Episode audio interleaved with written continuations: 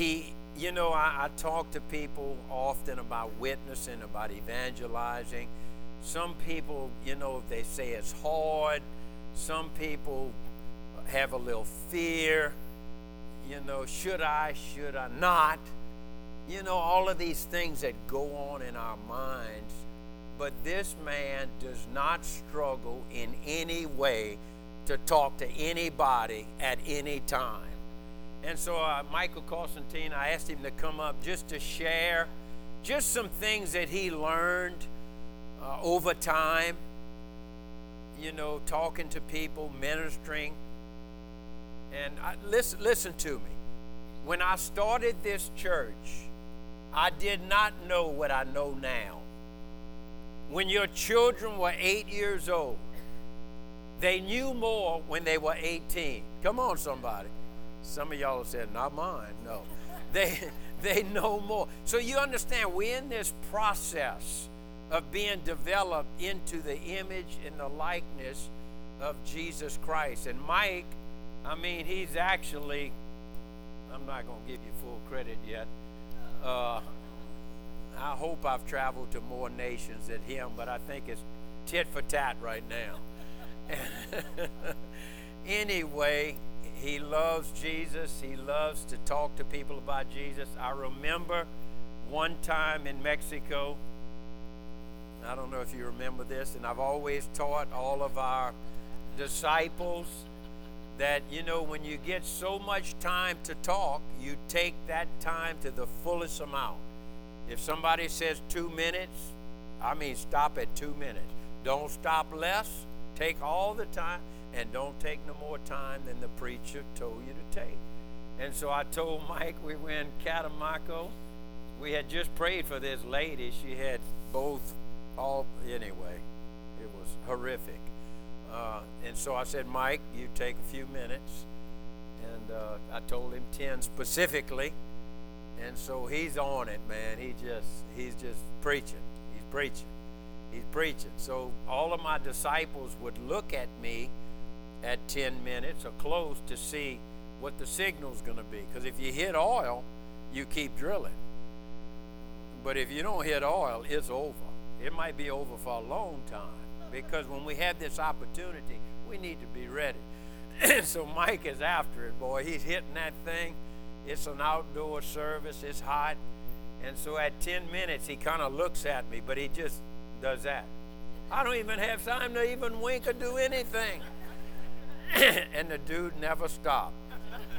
And from that point on, I knew it would be hard to stop Michael Constantino once he starts ministering the gospel. So, Mike, come up here and just share. Maybe, maybe about 10 minutes.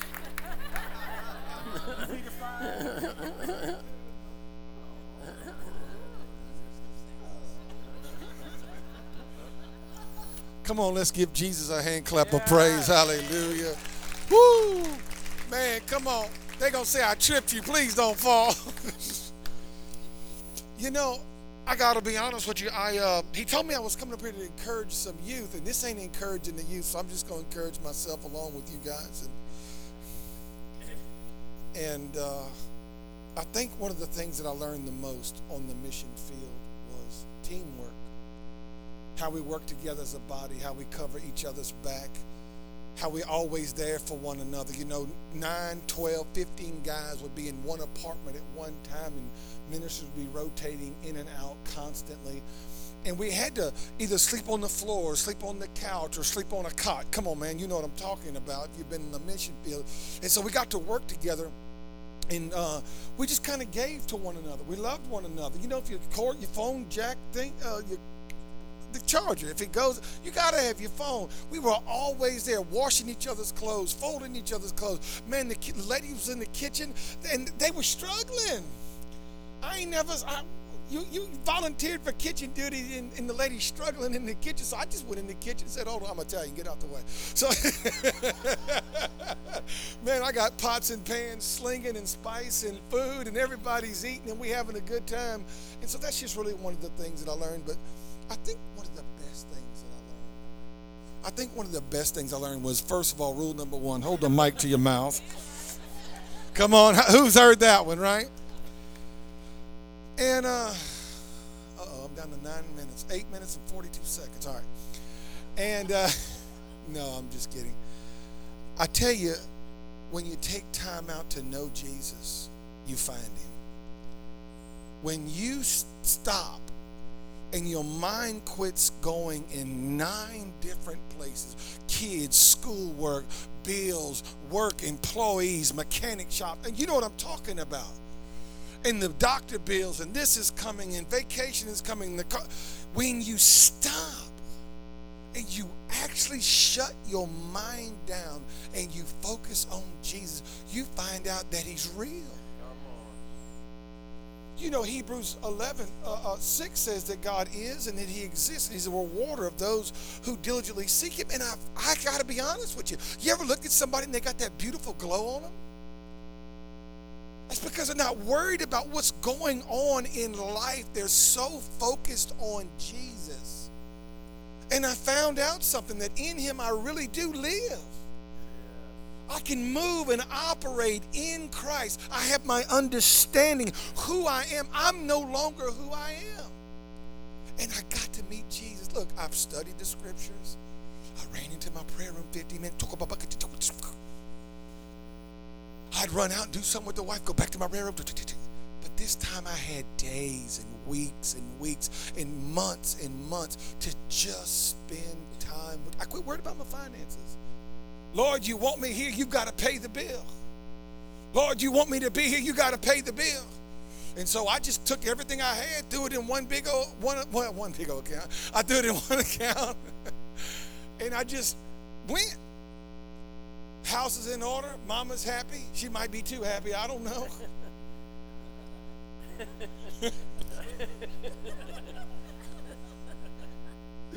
it was self-evident because I came home from India and Singapore, and two days later, she had me on another plane going to Chicago. I said, baby, if you don't love me, just tell me. Uh-huh. and I think you really find out how real Jesus is. And I can tell you another thing. When you're in a room full of men who've dedicated 20, 30, and 40 years, you realize you don't know everything. You ain't the such and such you thought you were. You're going to carry a bag or two, bro. You're going to wash the toilets, clean the kitchen. You're going to do some things to serve some men of God who labored before you. And that also I learned.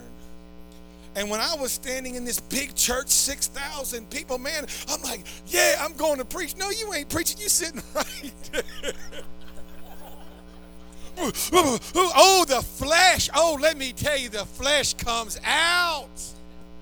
Oh, you think you ain't got no flesh? Stand around some guys that's been in ministry 30, 40 years. They rocking and rolling, and you know that. And oh, I know that scripture. Oh, I know, oh, I know that. Oh, I preached on that. And you can't say nothing.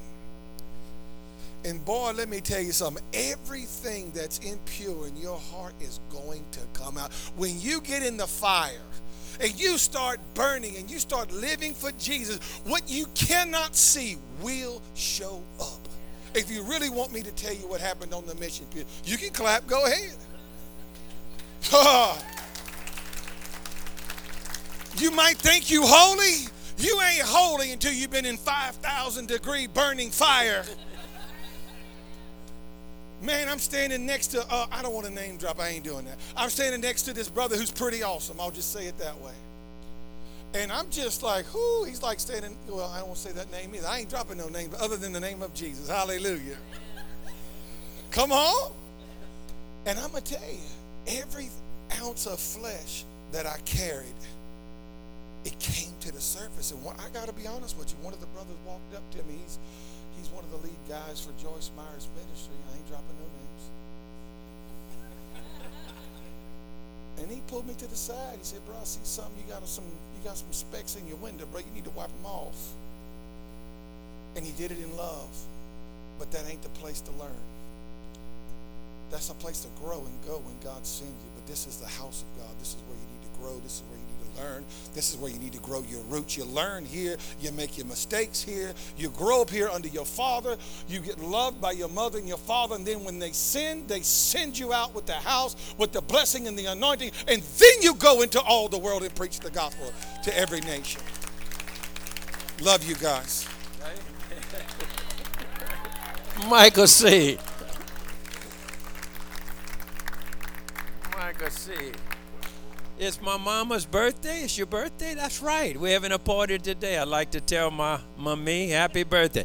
Happy birthday to you. Happy birthday to you. Happy birthday, dear mommy. Happy birthday to you.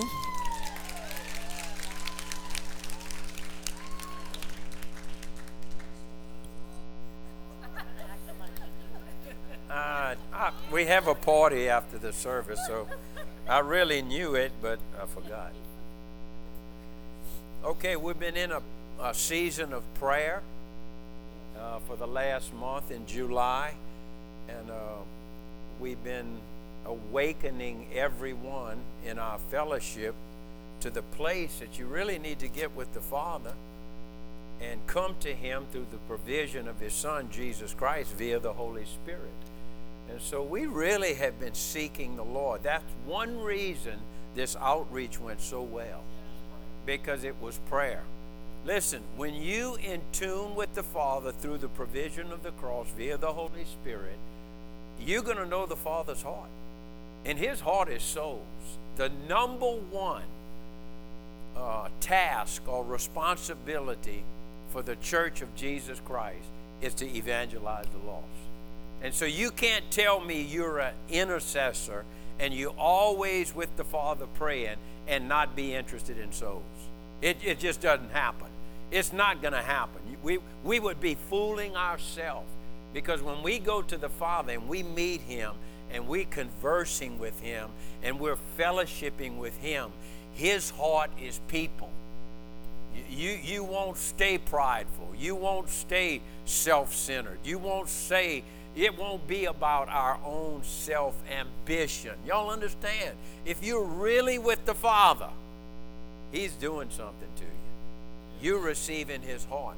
The Bible says, though, that, you know, we, we should delight in the Lord, and He will give us the desires of our heart. But those desires in our heart came from Him because we've been fellowshipping with Him. Listen, if I hang around you long enough, I will know your desires. And if I really love you, you know, I'll pray for you and I will be a part of encouraging you to walk in that desire. And so that desire that was in your heart, you gave it to me. And now we're in fellowship, in oneness, in unity. We're together pulling for the same thing. Well, it's the same thing with the Father. It ain't the American dream. It's not our dream. It's His dream. It's His desire. So when we get with Him, He puts that desire in us. So now we are on go because what we can ask in confidence the things of the Father because now we have His desires.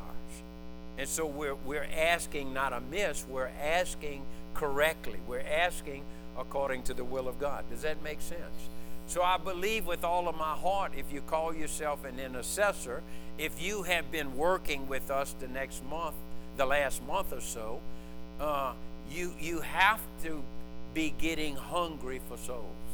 It's just going to happen. It is just going to happen. It's just going to flow out of you.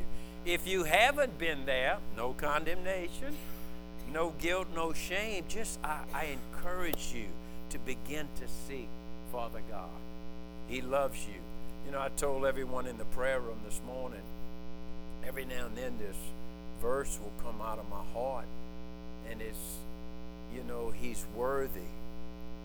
Worthy is the Lamb that was slain before the foundations of the earth. You know, we kind of say that in a religious way. Worthy is the Lamb that was slain before the foundations of the earth. I take that personal before there was anything, I was on the mind of my Father. And He had already prepared His Son to be sacrificed for me. before I was even known in this creation. And so I take that scripture to heart. Worthy is the Lamb that was slain before the foundation of the earth. When I was fighting against God, when I was warring against God, He loved me.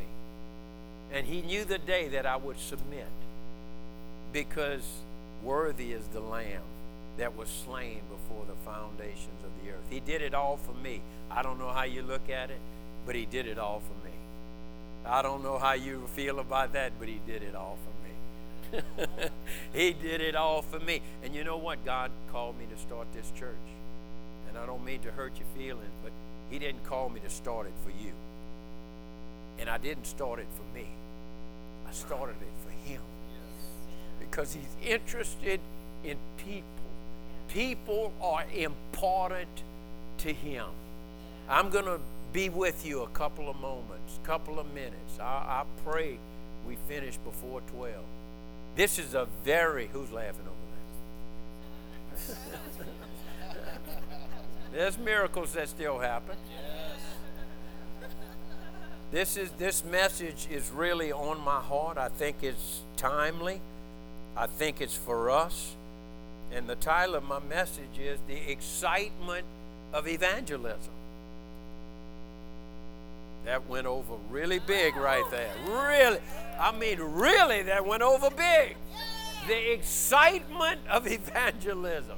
Oh, you know, I remember when I was just starting out. I mean, y'all remember when you first got saved? Born again, turned on for God. You were looking for people. I mean, it's like you couldn't wait to go tell people about what had happened in your life and what Jesus did for you. Y'all remember that? I mean, it's almost like we're crazy. I'm praying for some people get crazy again in here. We're just radical because we we found a life we didn't know that it, we didn't know it was available to us, and it's like, oh my God, I can't believe what my eyes are seeing and what I'm understanding now. I gotta go tell everybody, and that's what we did.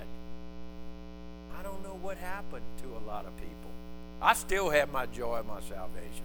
I still can't wait to tell people about Jesus. I, I had two people in my treehouse the other day. I bring them up there and I show them my treehouse. It's, it's magnificent. It's got a wow factor. Once they look at it, they drop all their guards. They, they're not thinking about nothing but, oh my God, you did that? Yeah.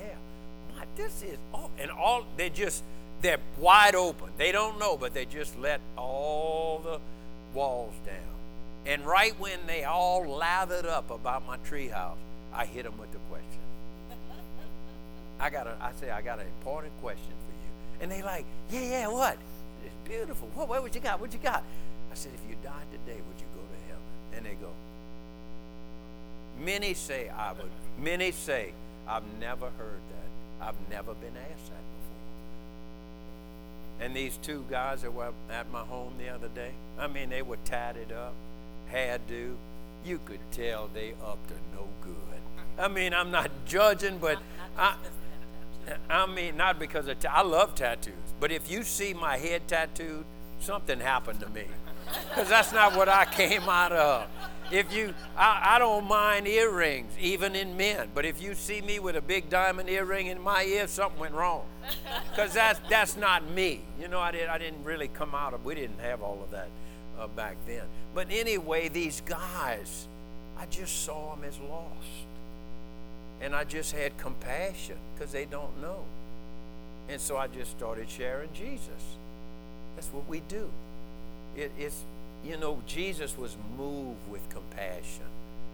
And you know, money's not going to help people, it'll get them by a while you know, another friend in their life, that's that's good too. A vacation, that's good. Man, who we all want that. I've been we've been to 26 nations. In every nation, those people look different. But I found they all need Jesus. Every way you go, people need Jesus. Just like I needed Jesus.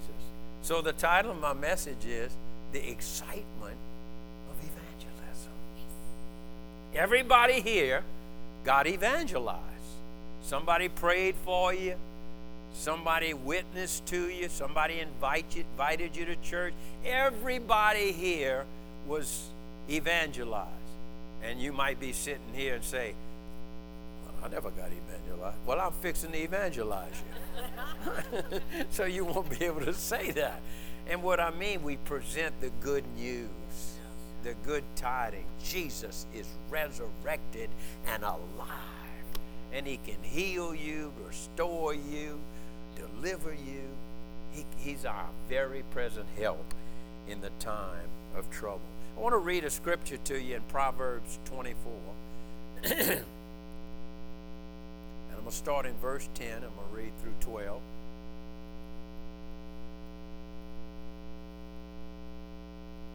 And I want you to hear this scripture in your heart. If you faint in the day of adversity, your strength is small. And so our strengths work well when everything is well. But we need strength in adversity or a weak place. Or maybe you don't have confidence in an area. Now, listen to this. This is speaking to us as a church. Deliver those who are drawn towards death and hold back those stumbling to the slaughter. I'm going to read it again. Jesus did his work. We're the only way the world's going to get saved. He did the work, He provided for everything, but He's going to use His church. There's not another way. I mean, angels get involved, Jesus can show up physically, bodily. But we are the avenue that the Lord wants to use to bring people into his kingdom. And he wants to use the bride of Christ. I'm going to read this again. He's speaking to all of us individually. Deliver those who are drawn towards death and hold back those stumbling to slaughter. Your prayers count your witness makes a difference in people's lives. We quote this scripture all the time. For God so loved the world that he gave his only begotten Son, that whoever believes in him will not perish but have eternal life. And I want to ask you this, this question Do you believe there's people perishing? Is, is this just a story? Or are there actually people perishing? Getting to a place after this life where they're screaming and their souls are suffering and they're weeping and there's no hope. I don't know if we believe that. I really don't know if we actually believe that. We will quote that scripture. But do you believe people are perishing. I'll give you some statistics 160,000 people die a day.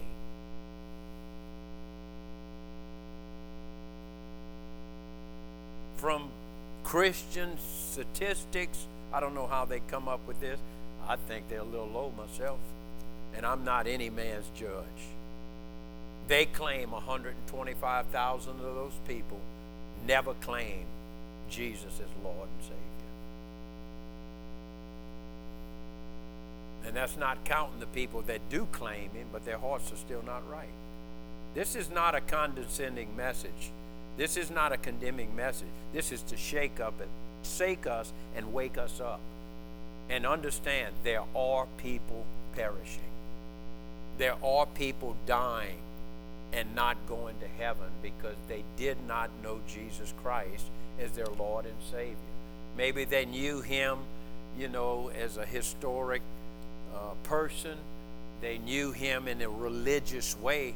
But you know, Jesus would tell people in church, so to speak, full of religion, I never knew you.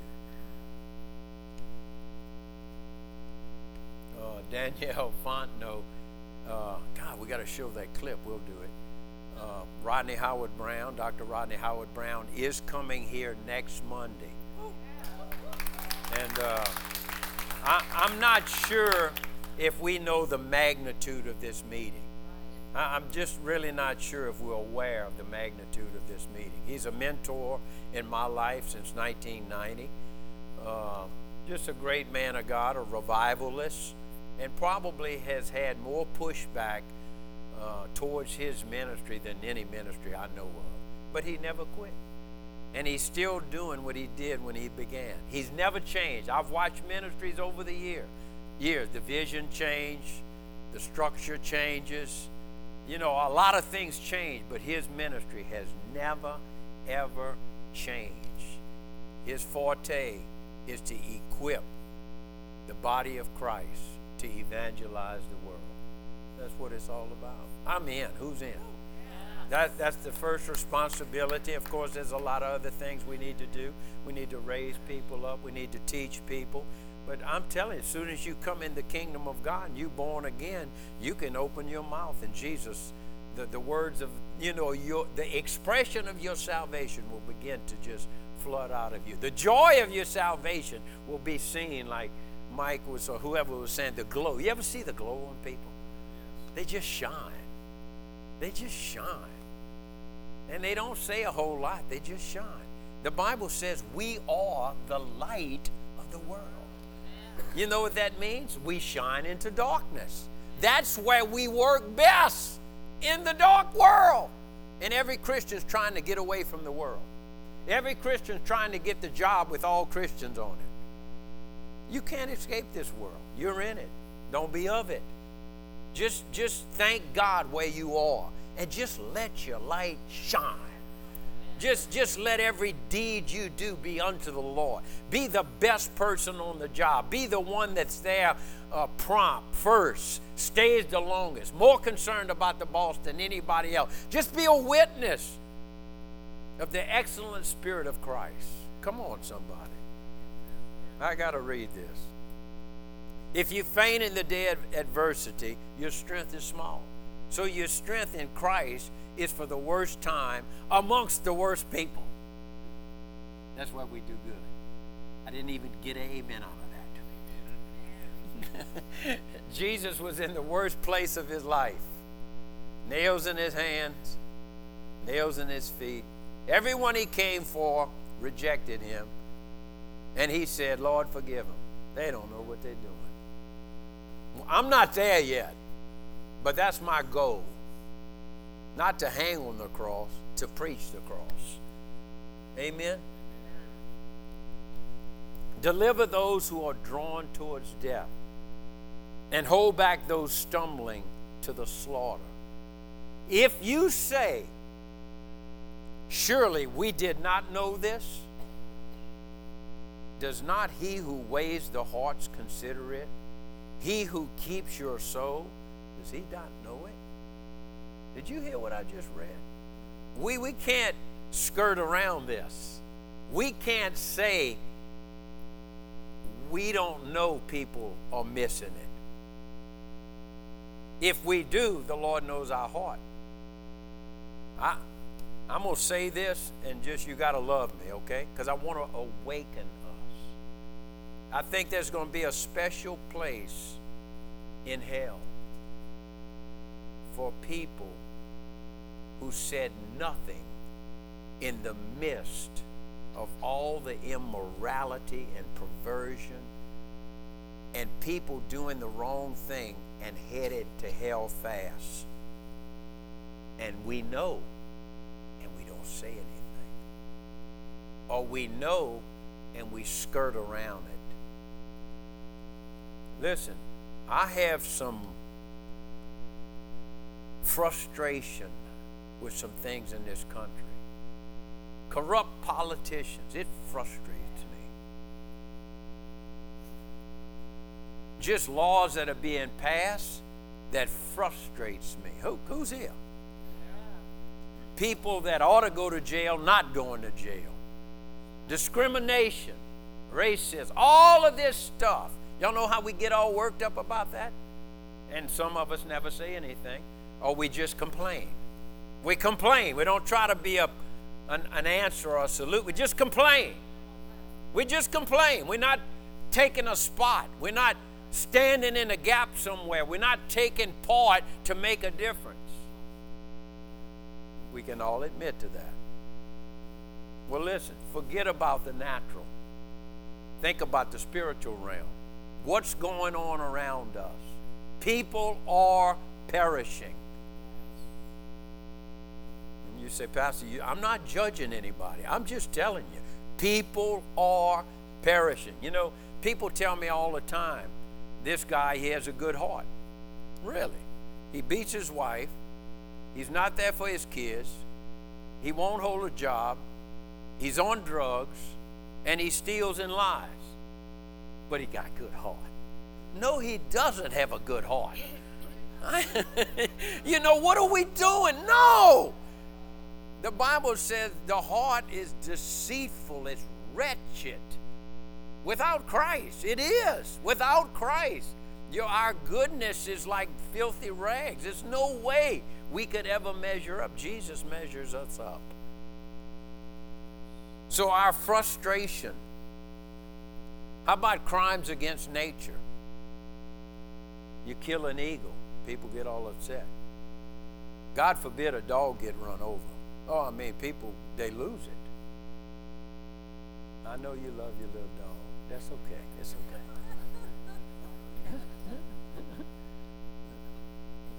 People shoot an elephant. People don't understand this management things. You know, there's too many elephants. None of them going to live if they eat up all the habitat. So you have to get a, rid of a few. Y'all know how crimes again, you know, and then people just, you know, kill elephants to just get the tusk. Doesn't that frustrate you? Just all the crazy thing that's going on? Well, why, why, doesn't, why don't we get worked up about people perishing? This is not an eagle. This is not a dog. This is human that are missing the mark, and Jesus paid for everything. I was there. I thank God for the people that came to me. They loved me. They loved me. They came to me fearful because I would mock them. I would ridicule them. I'd tell them, I don't need Jesus. You need Jesus, you little weak thing. I would torment them, but they kept coming back. They saw I was. They saw that I would not go to heaven. I don't care who thought what, I was not. And they were persistent. And they never let up. And they prayed And they witnessed. and they loved me right where I was. And because of that, one day, I gave my life to Jesus. Sin matters. I said, sin matters. It will mess you up, it will put you in the wrong place. Sometimes we have to tell people it's not good for you. Don't be afraid to say that. If you love people, if your children had a loaded gun, or your child had a loaded gun, and they're seven, you'd take it from them. You'd be responsible. And so, with grown ups that are lost, adults that are lost, just because of what happened in life. How many of y'all know things happen in life to good people? And this thing, they get on a wayward road. And if we don't reach out, if we're not compassionate, what's going to happen to them? This is, this is how we do. Anybody in here watch these videos where people constantly get hurt? You know, they're on a skateboard and they fall and they hurt themselves. You know, they don't show them crying or bandaging their wounds. If people laugh at that, if you laugh at that, you need to come up here and let me pray for you. You, you really do. You laughing at people getting hurt? Come on. And I, I've got I've got trapped in that too. It does have a funny side, but that's real. They're really hurting. That's somebody's son, child. Maybe they're on drugs. You know, people look at drunks and they stumble around and they laugh at them. Wrong with us? I'm judging myself. What's wrong with us? We watch shows that they just shoot them up, shoot them up, shoot them up, shoot them up, shoot them up, shoot them up, shoot them up. And we're so desensitized. We're so desensitized that we don't even consider today that people are perishing without Jesus.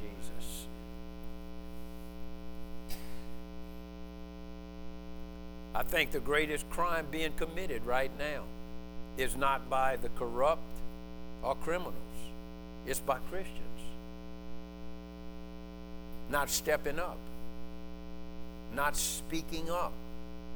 You know, if you with the Father, if you love Jesus and you're seeking Him, He's going to let you in all. This is His heart. He died for the souls.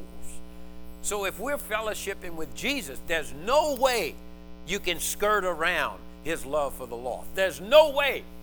There's no way we can escape His heart. Whoever you get close to, you you get to know Him. I said it. Their desires, their wants, their call, their life. And same thing with Jesus. You get close to Jesus. He came not to condemn, He came to save souls. This word, don't hold back. We don't hold back.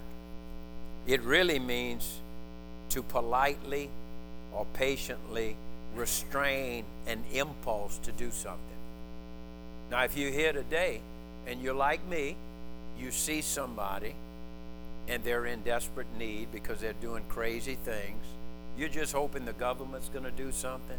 You're just hoping maybe their parents will correct them or their boss will help. No, no, no. We, we are the helping hands of the Lord.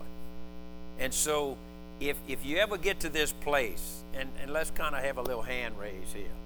If you ever get to this place and you start thinking about Jesus, because you know that's the answer and, and you want to do something, but you just don't. Anybody ever been there? And so that's a good thing. That, that's really, that's the heart of the Lord. That's a good thing. If you maybe say, I'm, I'm never there, well, that's okay. Hang around us, we'll get you there. it's okay wherever you are. But you want to help. And you know in the natural, you don't have it. And in the natural, we don't. But in Christ, He has it and He lives in us. And what He did 2,000 years ago, He's still doing today through us. He's still alive. Isn't that good news? I heard somebody say if you link up the loss, we'd, we'd go around the planet hand to hand. And the line grows 20 miles a day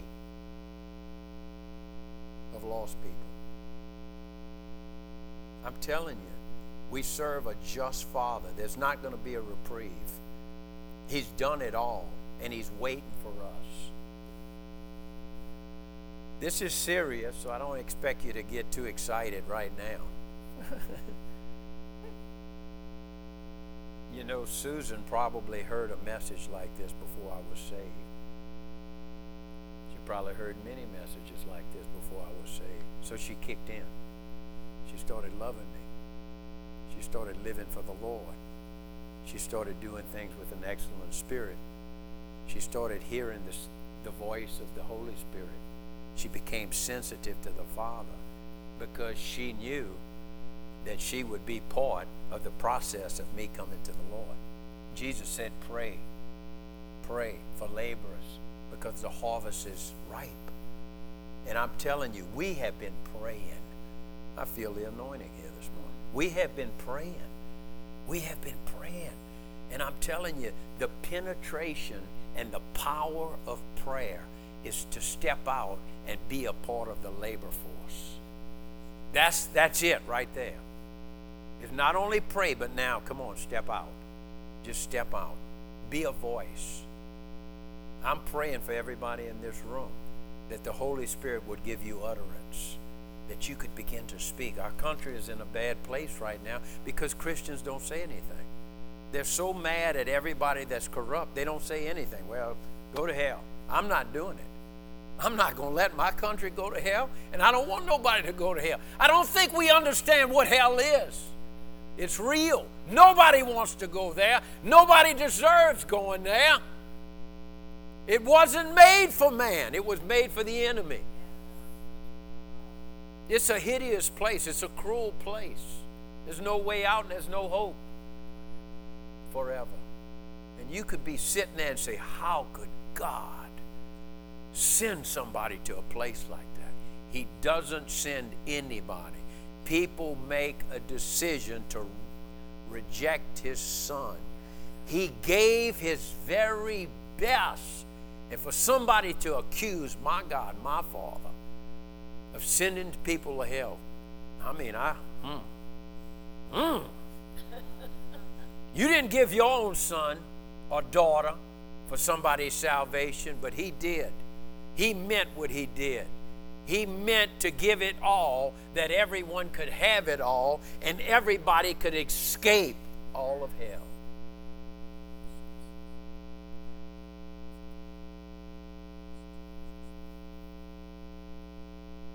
Who are the lost? Anybody ever been in a rest home, old folks home? We need people to go there. There's people in those homes that need Jesus. Where are the lost? Anybody going in prisons? What you do to the least, you do to me, Jesus said. How about the schools? The workplace? How about neighbors? How about your mom and daddy? How about your mama and them? you know, your children, your aunts, your uncles. Where are the lost? They're everywhere. They're all around us. And listen, my job, I'm not going to ask you to do anything I'm not going to do. I, I'm not going to do that. I will do it first.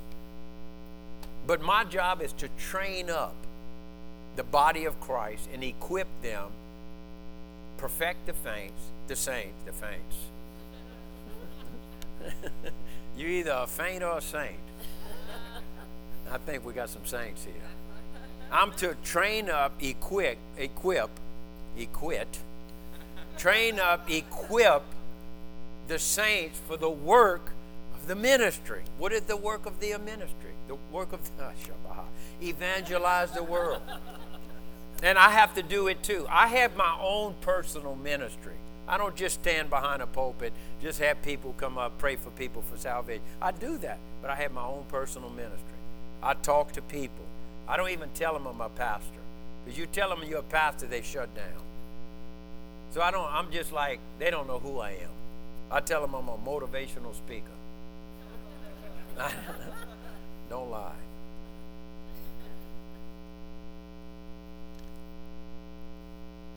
If you say, Surely we did not know this, we won't be able to say, Lord, I didn't know they were perishing.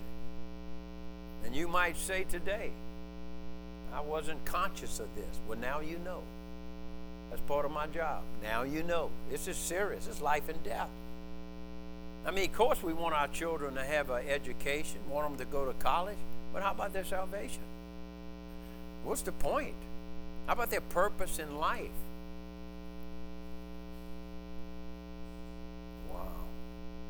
I was going to read a bunch of scriptures about, I'll just read one.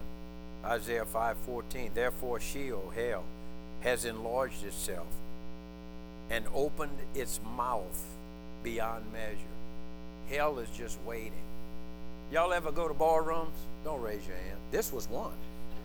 If you have never been, this was the biggest ballroom on this side of the river. I bought it. So it could never be a ballroom again. We bought it. How about that? Hell. You ever, you ever go in the ballroom though, and when you walk in, everybody there is like, hey, they here. Come on, sit down. You remember how you just got welcomed in to the den of iniquity? Just welcomed in. Just welcomed in. Some of y'all were the team leaders. Some of y'all paid for everybody's tab just to have a big party. Well, listen, drug addicts are doing that now. Come on in. Timmy was telling me the other day, I dropped him off at a store to go get a biscuit. I said, Timmy, don't get fat on me now. He went in and got a, got a biscuit, biscuit. I think two or three people asked him if he wanted to buy drugs. They're everywhere. You use drugs, you don't have to go far. Matter of fact, they'll give you drugs to keep you on drugs because you're a good account. If they lose you to Jesus, they lose everything. And so every perverted thing is asking you, come my way. Come my way. Hell's mouth is wide open to devour people. The Bible says, enter by the narrow gate, for wide is the gate and broad is the way that leads to destruction. And there are many who go in by it. I want to stop that. I want to do my part. Hell from beneath, Isaiah 14 9, is excited about you. It stirs up the dead for you. All the chief ones of the earth. It has raised up from their thrones, thrones all the kings of the nation. Hell is welcoming the lost. You know, when we're in Costa Rica, we cross this bridge, and there's these magnanimous, horrendous, huge, enormous crocodiles. I think they just throw cattle down there just to draw the tourists. I'm serious. They are like beasts. You wouldn't even hit the water if you. They're, they're just creatures that will devour, hungry for flesh. Hell's the same way. Just waiting for humanity to not accept Jesus.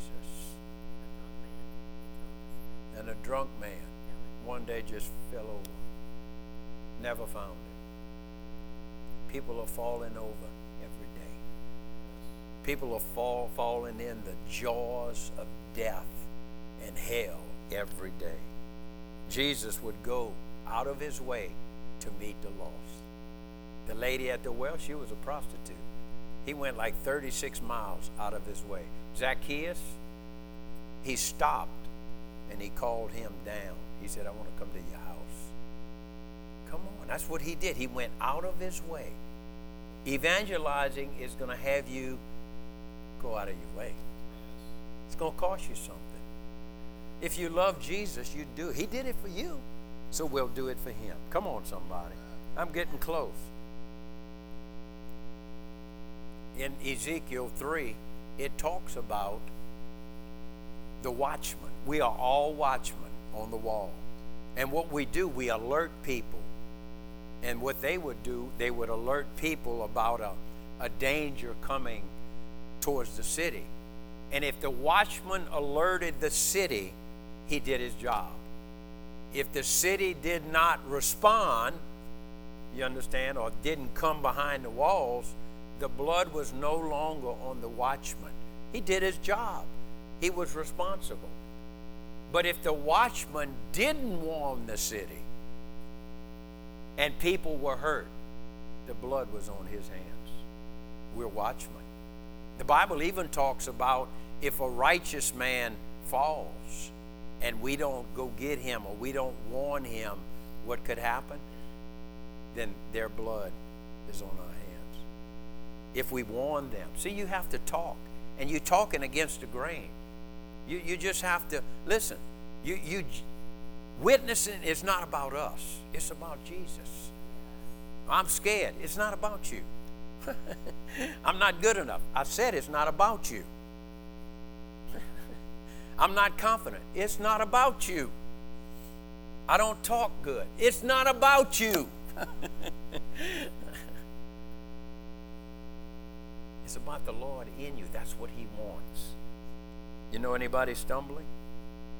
I'm going to ask this question Has anybody ever prayed for boldness to be a witness? I don't know. I don't know. In the Bible, they were thrown in jail and came back out and they had the need. They had a need. And you know, they were before the Lord. And his need was their need. His need was for them to be bold. And they basically said, Well, Lord, give us boldness. Now, they with the Father. They had a need, but it was the Father's need so they just cried out, Lord, give us boldness. Just give us boldness. And you know what?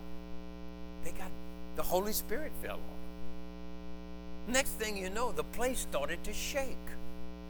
And boldness fell on every one of them. And the Bible said they went and they preached the word everywhere. I believe if we would pray for boldness with the right heart, not boldness for Pastor Butch to do it, if we would just come before the Father and say, Lord, I know the heart of your son. He came for souls. I want to be like your son. I want to do what he did. Now, you don't have to die on the cross, but you do have to die to your flesh, to your pride, to your own self will. Try. Let's try that. This week, I want you to pray for boldness. Oh, gee. You know, that's like people saying, don't pray for patience. You know what's going to happen if you pray for patience. You, you know what's going to happen if you pray for patience. If you pray in faith for patience, I know what's going to happen. You're going to get patience. I don't know why you run in that crazy yard of negativity. You're going to get patience. And of course, you'll have to try it. You'll have to practice it. And so, if we're going to pray for boldness to be a witness, I'm sorry, you're going to have to practice it. That's just the way it works. I, I, tell you, I think we just nuts sometimes.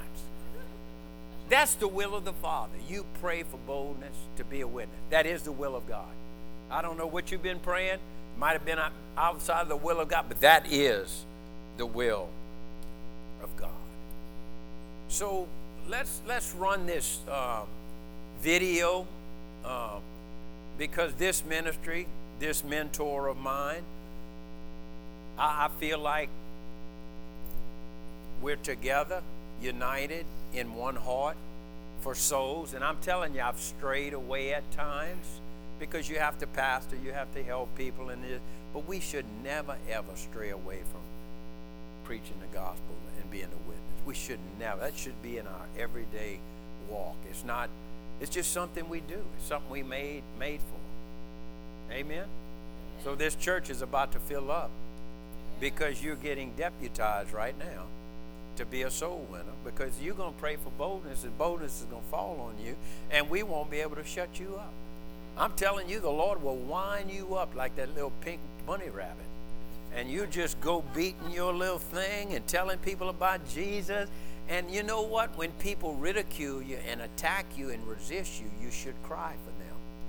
You shouldn't cry for yourself. You shouldn't want to slap them. You, you re- I mean, come on. They're going to hell and we're just trying to help. I don't know too many people went to the doctor. The doctor said you have cancer. We want to help you. And the person just slapped the doctor and said, I don't need you. If you do, the doctor's still serious about you have cancer, and I'm sure he still wants to help you, but his hands are tied. And so we do our part, and the Lord brings the result. Let's run that clip. I want you to really get this in your spirit.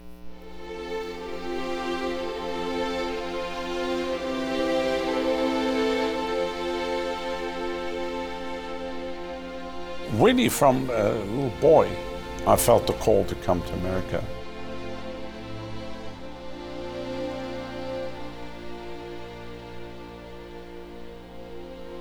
We came here December 1987.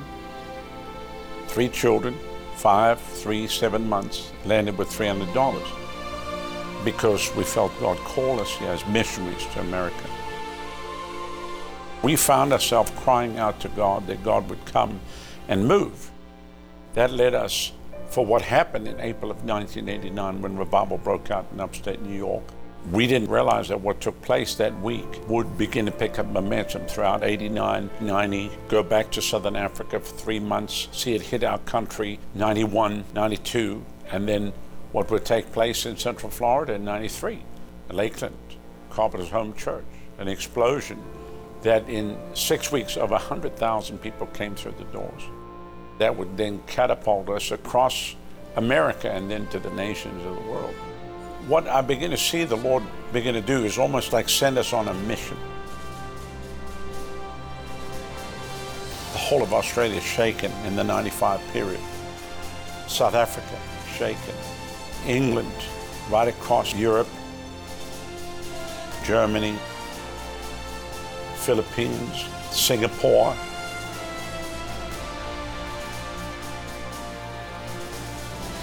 What was so amazing is just to watch one place catch fire, then the demand comes for you to go to another place, and then you go there. It was actually in one of our biggest meetings in Singapore, in 95. That's when God spoke to us about the River Church. We started first day of December 1996. 575 people showed up.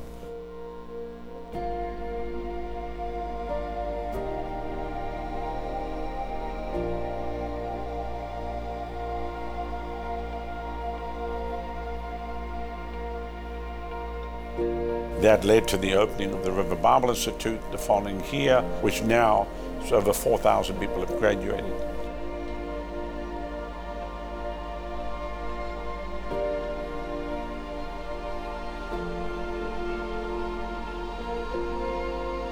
What, in essence, the Lord allowed us to do from 96 until the present was to raise up an army of people that would go do what we do without us doing it.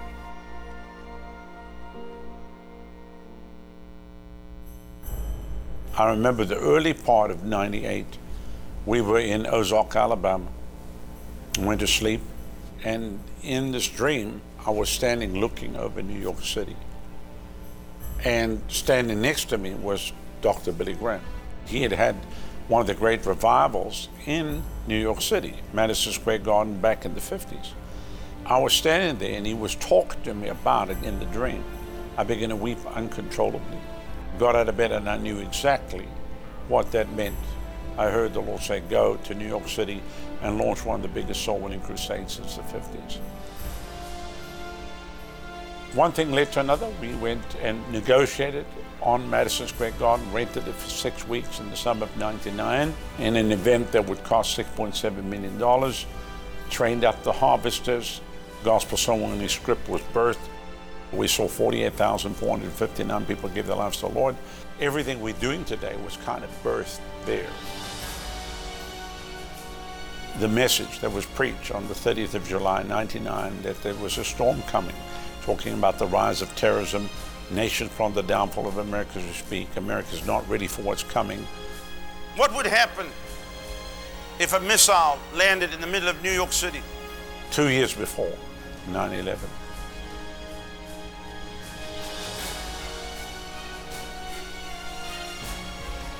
I can promise you, on the day of 9 11, I had a sense of relief, which I know that sounds crazy, but I remember standing up the Sunday after 9 11, and I said to everybody, had we not obeyed, I would have resigned the ministry today because I would not even be considered fit to even be in the ministry. That we obeyed God and we did what God told us to do. The comfort is knowing that you are doing exactly what God wants you to do.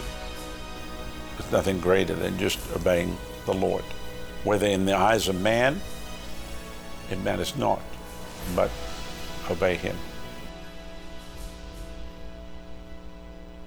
So 99 was New York. 2000 was Shreveport. 2001, God gave us our world headquarters here, 83 acres of property. In the end of 2002 was a very uh, major, major thing for us because our middle daughter Kelly, uh, she died in my arms on Christmas Day.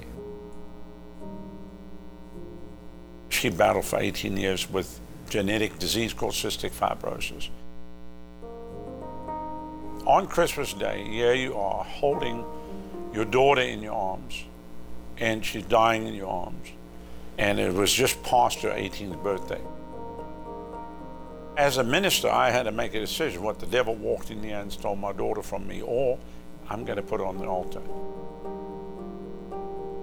I just, in my heart, felt I'm going to give the Lord my best gift today, Christmas Day. But I make a vow that the devil will pay a hundred million souls and a billion dollars into world missions. It's amazing how these things happen. But I know that God hears the cry and honors the vow. So when you make a vow for 100 million souls, you have to go get the souls. Where do you go to get the souls? Africa.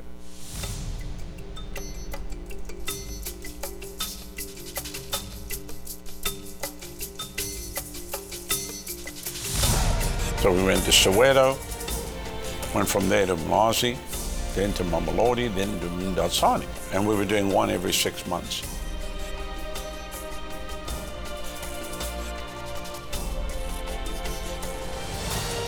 I'm looking at this field, the whole place was dance. People were just happy.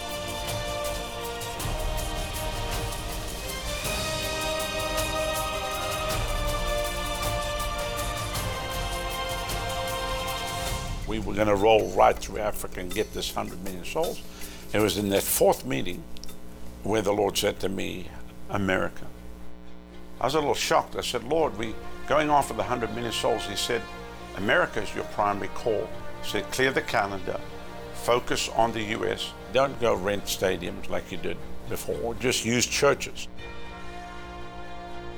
We went to 55 cities in 27 months from 2007 through the early part of 2009 and saw 1.1 million people saved. So then the Lord opened up back in East London the 50 days of glory, the nightly telecast, and over 300,000 people come to know Jesus. And the Lord said, I'm going to do that in America. 2011, Christian Television Network opened to us six hours every night, seven nights a week. Through television alone, 120,000 saved.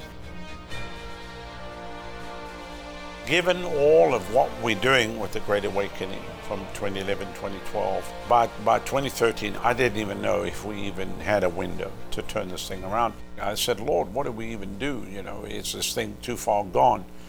And I felt the Lord say, go to Washington, D.C.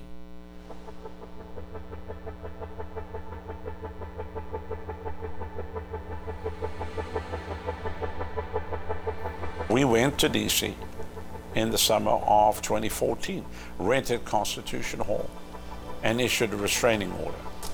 So tonight, in the name of Jesus, and by the power of the name of Jesus, I come against the structure that is holding our nation in captivity right now.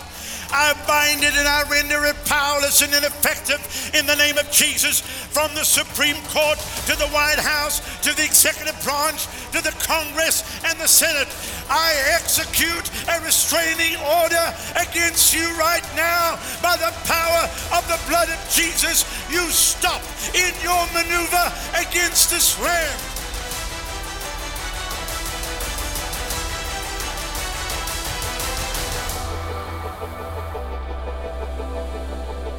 2015, we went back again. 2016, 2017, and 2018, right in the Capitol. We walked every office of the Congress, every office of the Senate, so over 56,000 people saved.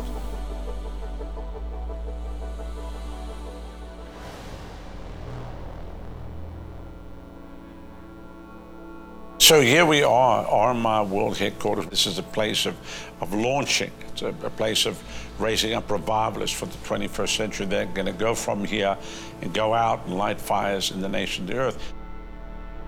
It's also a place where people come from other nations and get ignited. And then it's a place of broadcasting. We welcome all of you watching by way of Christian Television Network on the Dish and Direct platform, then by way of the World Wide Web. Literally, thousands of people watching.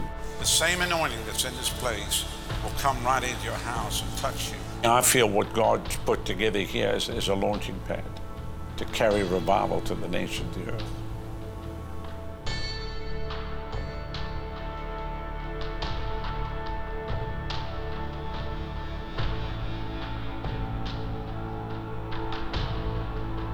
When the Lord gave us the 83 acres, I felt that we wouldn't build till we had definite plans. And of course, that has taken place here the last couple of years. We felt the Lord tell us, build as though money was no object. We're not going to borrow from the banks. We're basically going to dig a ditch and watch God fill it and really just see the Word of God work. What has resulted is, is the plans for the full 83 acres, which is going to be the new sanctuary that'll seat about 4,300. Everything from the new children's church, youth facility, television studios, everything related to the church bank, restaurants, the hotel, the chapel, and then all of the other things that'll come about on the property, which will unfold as we build. So let's see what the Lord is going to do. This is an adventure that will be as much an adventure for us as it will be for everybody else. In the 1700s, America had what was known as the First Great Awakening. That First Awakening shook America. A hundred years later, they had the Second Great Awakening. What we believe in God for is a third great spiritual awakening.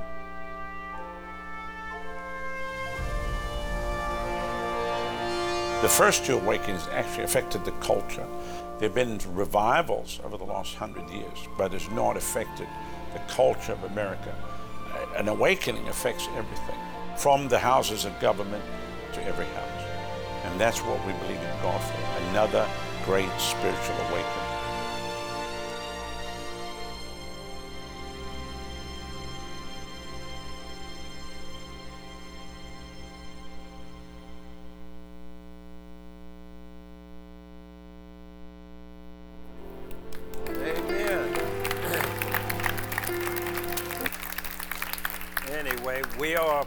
Getting ready for that. It's all about souls. This is very timely. Uh, matter of fact, about two months ago, I heard myself say by the end of the year, I would like to have a hundred soul out, on fire, not ashamed revivalists. Just a hundred. And his, I didn't know this, but they are going to 300 churches. We happen to be one of them. And what they want to do, they want a hundred revivalists in each city that they go to. Are you one? You, you don't have to be there. You may feel less than less. You may feel the least. But in your heart, you got to know in Christ that you are part of this. You are part of this end time awakening. God, y'all, y'all know I have the sign in my shop of uh, Uncle Sam. He's pointing and he says, I want you. I have an original one in my shop on metals. No telling what it's worth. Every time I look at it, the Lord speaks to me to speak to you, to tell you All of you. See, that's that's it. He doesn't want to share us with anything else. Of course, He wants us to have a great life. He wants us to prosper. Of course, we have fun. Y'all know if we can't have fun, I'm out of this thing. And so, excitement of evangelism. I'm, I'm stoked. I'm excited. I'm not discouraged in one bit. God is raising up a whole new breed of people here at the river. We've raised up people and sent them out. And now, God, some people that we didn't recognize before, they're just like coming up. And it's like so much potential. You know, I'm, the more I hang around people that come to this church, the more I see potential. I'm talking about earth changers, city changers, people that will change the history of our land. In here, in Addis. Uh, that's what I see. Pastor, you see big. Well, I serve a God that sees big. And so where it starts, it just starts where it started with me. I had no purpose in my life. That was my struggle. God, what am I? Live this whole time and never know what my purpose is. That's what that's what my hunger was. And I had no clue of Jesus. And then Jesus showed up. And then he started unveiling my purpose. I don't know what your purpose is, but it's big in Christ. You are an influencer. God wants to put you in a place and in a position to do some great exploits for Him. He wants to show himself strong to you. And you may be sitting there and feel so small in this enormous kingdom of God, but you're special and you're unique. And it all starts from just surrendering. So while every head is bowed and nobody's looking around, and you might be here this morning, and uh, the things that have been spoken here go beyond what you heard in your head. But when it was spoken, you got a witness inside of you. The very you, the core of you, the real you. Just got a witness like, you know what? I'm getting old. Or maybe I'm young. I need to I need to serve the Lord. I need to sell out. And you may not even know what that means. It just means ask Jesus to come in your life, be Lord of your life. And if you're here today and you have never ever totally submitted your life to Christ, like you would submit to a job, like you would submit to your wife, you know, you're in it for the long run. If you've never ever submitted yourself to the Lordship of Jesus Christ, and you never asked Him to come change you and forgive you of all your sins while everybody's head is down, nobody's looking around. If God's speaking to your heart, it's only me and you and God. I want you to raise your hand. Say, That's me. God's, God's talking to me. I see your hand. I see your hand. Anybody else? Come on. I'll say it again. Is God, I see your hand.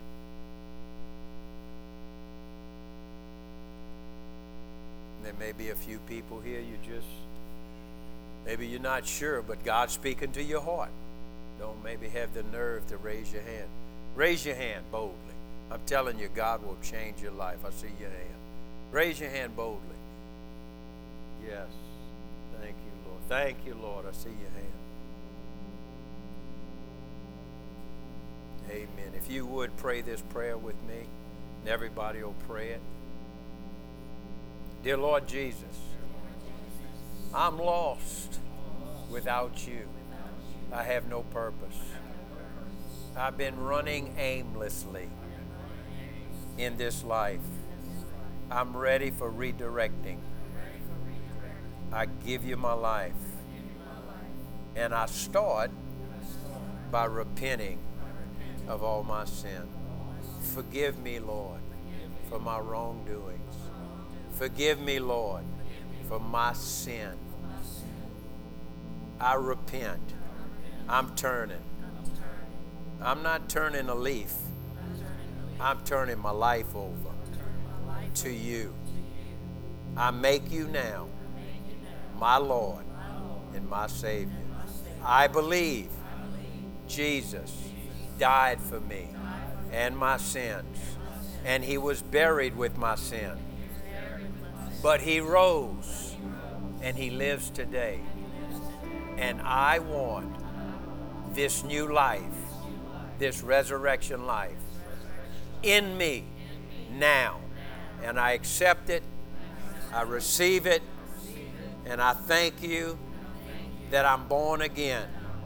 And I will follow Jesus all the days of my life. I prayed that prayer 30 something years ago. And my whole life began to be transformed because my heart was right. And I believe the five or six people that did that today get ready for a change around, a change up, a turnaround. Well, we need you here Wednesday night. It's going to be the preparation time for the big event uh, Monday. So just come. If you're new, just come. You know, I'm asking my leaders. My leaders are coming, but I want to be a leader. Well, I don't know about leading. Well, I don't know about none of that. You come too. and we're asking everybody to bring a dish. And we're just going to talk about some things in our strategy and the structure that we're going to set up. Because I'm believing the place is going to be filled. That's where my faith is. We don't have enough room. There'll be people standing outside that can't get. We need help for this. This is going to be a main event. We need your help. If you hadn't been around here long, it's okay. Just come. We need your help. Well, Susan and I, and all of our leadership team here, we love you. We appreciate you. And uh, we'll see you Wednesday night. Amen.